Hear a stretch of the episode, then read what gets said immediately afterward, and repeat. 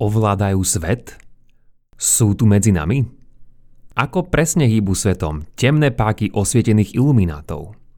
Je aj autor tejto dávky jedným z nich? Na tieto otázky vám asi odpovede dnes nedám, ale radšej vás ponechám, aby ste si na ne, najlepšie za použitia kritického zmýšľania, odpovedali sami. Viac odpovedí však budeme mať zaiste o ich historickom pozadí a o tom, kto to ilumináti vôbec sú. Počúvate pravidelnú dávku, vzdelávací podcast pre zvedochtivých, ktorý vám v spolupráci so SME prinášame dvakrát týždenne, vždy v útorok a piatok. Ja som Andrej Zeman a v mojich dávkach sa zamýšľam nad vzťahom vedy a náboženstva. Pustite si však aj dávky od Jakuba a Mira, ktorí sa venujú filozofii, respektíve bioinžinierstvu. Budeme tiež veľmi vďační, ak nás zazdielate na Facebooku či Instagrame, dáte nám dobré hodnotenie na Apple Podcasts poviete o nás pri káve vašim priateľom alebo nás podporíte peňažným darom. Všetko info na pravidelnadavka.sk, kde sa určite prihláste na odber nášho skvelého newslettera. Veľká vďaka, vážime si to.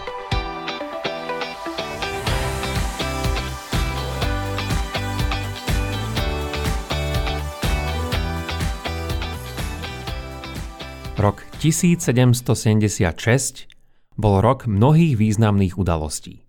Odohrala sa v ňom americká revolúcia za nezávislosť, Adam Smith publikoval svoje dielo Bohatstvo národov, Edward Gibbon svoj prvý zväzok Úpadku a zániku rímskej ríše a tiež vtedy zomrel jeden z najväčších osvietencov daného storočia, David Hume. K tomuto roku si však na tento zoznam môžeme pridať ďalšiu historickú udalosť a to je práve vznik iných osvietencov, iluminátov. Za ich menom stojí totiž práve tento význam. Aby sme sa mohli pozrieť na ich vznik trochu bližšie, zavítajme na územie Nemecka a presnejšie do bavorského mesta Ingolstadt. V tej dobe sa stretla skupina piatich ľudí, vedená mladým, 28-ročným kanonickým právnikom Adamom Weishauptom a založila skupinu, ktorá nebola spokojná s vtedajším stavom sveta. Veď kto by aj počas histórie bol – Pôvodne sa síce nazvali Spolok dokonalých, ale keďže svoju skromnosť mohli vyjadriť aj lepšie, premenovali sa nakoniec na Rád iluminátov. Pojem iluminát, respektíve iluminatus, bolo už v minulosti označenie pre tých, ktorí sa pridali k rôznym tajným náboženským spolkom, zvaných ako kulty mystérií. Tieto existovali už v starovekom Grécku a Ríme, ale keď počujeme o iluminátoch dnes, máme tým na mysli práve týchto moderných. V drvivej väčšine sa však už stali kolektívnym označením pre mnohé iné tajné elitné skupiny, ktoré majú ovládať náš svet. Neskážme však a vráťme sa ešte naspäť do 18. storočia. Na to, že šlo len o malú skupinku, mali naozaj neproporčne veľkolepé ciele. Ich skromným plánom bol totiž zmeniť len celý svet. Presnejšie povedané, od jedného člena vieme, že podľa Weishaupta malo ísť o, citujem, spolok, ktorý cez tie najprepracovanejšie a najbezpečnejšie metódy bude mať za cieľ víťazstvo čnosti a múdrosti nad hlúposťou a zlobou. Ide o spolok, ktorý bude nachádzať tie najdôležitejšie objavy vo všetkých vedeckých odboroch, ktorý bude učiť členov byť tak znešený ako aj veľkolepý, čo im zaručí istotu úplnej dokonalosti v tomto svete ktorá ich ochráni od prenasledovania, osudu a útlaku a ktorá zviaže ruky despotizmu vo všetkých jeho formách. Koniec citácie. Ako môžeme teda z tohto úrivku vidieť, nachádzame v ňom prienik s tým, čo chceli ostatní a verejne známi osvietenci tej doby, akými boli napríklad Voltaire, Rousseau či Diderot. To znamená, že obom týmto osvietenským táborom šlo o bojovanie proti ľudskej hlúposti povere a útlaku panovníka a na druhej strane o presadzovanie vedeckých ideálov, na ktorej bude založená racionálnejšia spoločnosť. Tiež, ako sme počuli, nešlo vtedy ešte o žiadnu predstavu akýchsi jašterov, ktoré mali ovládať našu planetu, ale takáto myšlienka veru neskôr vznikla.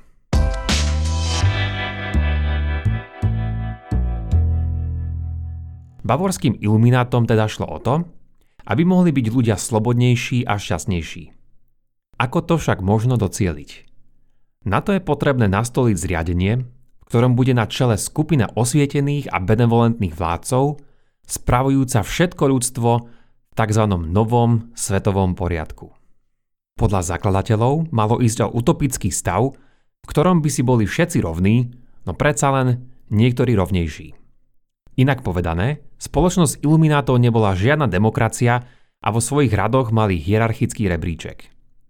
Ten pozostával z troch rôznych stupňov, pričom hore sa dalo postúpiť po splnení istých podmienok a prechodom cez slávnostný rituál. Členovia používali medzi sebou krycie mená, ktoré boli mnohokrát prebrané z tzv. kultov mystérií, čo boli rôzne staroveké grécko-rímske náboženské skupiny, ktorých praktiky boli tiež zahalené rúškom tajomstva. Príkladmi ich mien je napríklad Osiris, Atis či aj Pythagoras. A tí, čo boli na samotnom čele iluminátov, mali byť tými, ktorí vlastnili dokonalé poznanie na riadenie takejto rozprávkovej spoločnosti. Pri ich plánoch však zároveň vidíme rozpor s čnosťami osvietenstva a vedy. Osvietenstvu totiž ide o blahobyt spoločnosti a jedným z hlavných pilierov je práve podpora a presadzovanie vedeckého zmýšľania. Na druhej strane sa však veda píši tým, že nie je dogmatická a teda, že sa môže míliť, upravovať svoje závery a cez odbornú diskusiu prichádzať bližšie k pravde. Toto nie je len akýsi ideál, ktorý sa medzi akademikmi vyvinul len niekedy nedávno. Už napríklad anglická kráľovská spoločnosť začínala svoju činnosť v roku 1660 s motom Nullius in verba, čo nesie voľne preložený význam Neverte nikomu len preto, že vám to povedal. Aký by teda mali s týmto problém ilumináti? Nuž, videli sa ako skupina, ktorá mala tú najvyššiu a nikým nespochybniteľnú autoritu a to už veru nie je ten najvedeckejší prístup k poznaniu. K jej azda lepšie znejúcim plánom patrilo to, že chceli ľudí oslobodiť od náboženských predsudkov a priniesť morálnu rovnosť, čo bolo však v hierarchickej štruktúre celkom vysoký cieľ. Nepredstavujeme si ich však ako nejaké veľké hnutie, ktoré sa začalo do svojho okolia vo veľkom šíriť. Počas svojho najväčšieho rozmachu mali len pár sto členov, pričom horná hranica ich odhadovaného počtu je 2000 členov. Ani toto ich najlepšie obdobie netrvalo dlho. Keďže sú ilumináti spájani aj dnes s rôznymi konšpiráciami, môže to niektorým prísť ozaj zvláštne dozvedieť sa, že tento spolok neprežil a neoslávil ani svojich prvých 10 rokov. Bavorský panovník Karol Theodor im zakázal svoju činnosť krátko po sebe až trikrát. V rokoch 1784, 1785 a 1787. Samotná skutočnosť, že tak musel spraviť opakovane v priebehu tak krátkej doby, nám vraví o tom, že Weishaupt a jeho osvietenci tento zákaz neposlúchli a že zastaviť ich činnosť nebolo ľahké. Aj preto, že boli obvinení z organizácie tzv.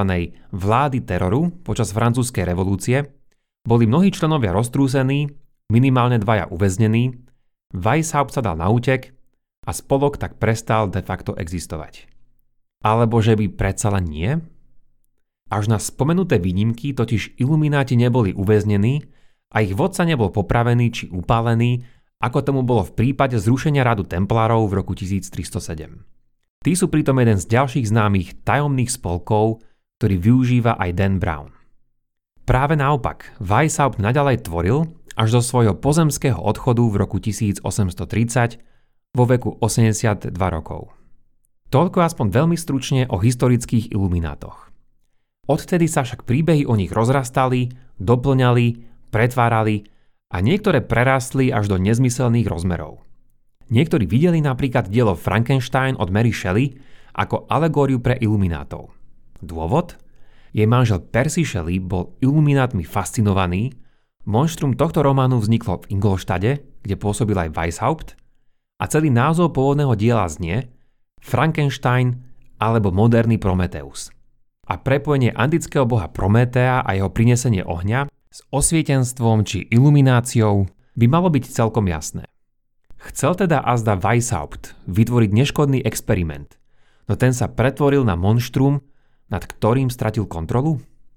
Niektorí sú určite za túto možnosť. Iní, ako britský konšpirátor David Icke, to ťahajú až do extrému a tvrdia, že ilumináti sú jašteri zvaní archoni, ktorí môžu nadobúdať ľudskú podobu a ktorí sú tak režisérmi nášho pozemského politického divadla. Možno to súvisí aj s tým, že podľa neho majú na mesiaci svoju zamaskovanú vesmírnu stanicu, ktorá ovláda naše mysle, ale to už by bolo treba preskúmať v inej dávke. Toľko teda na dnes a vďaka za počúvanie. Ak máte ohľadom dnešnej dávky nejaký koment alebo otázku, neváhajte a napíšte ich buď na facebookovú stránku, alebo pošlite na môj e-mail andrej.pravidelnadavka.sk Už len pripomeniem, že pravidelnú dávku môžete odoberať v podcastových aplikáciách Apple a Google Podcast, Spotify, Stitcher a Podbean. Ak neviete ako na to, choďte na pravidelnadavka.sk, kde nájdete jednoduchý videonávod. Sledovať nás môžete aj na Facebooku a Instagrame. Teším sa na vás na budúce. Buďte zvedochtiví a nech vám to myslí.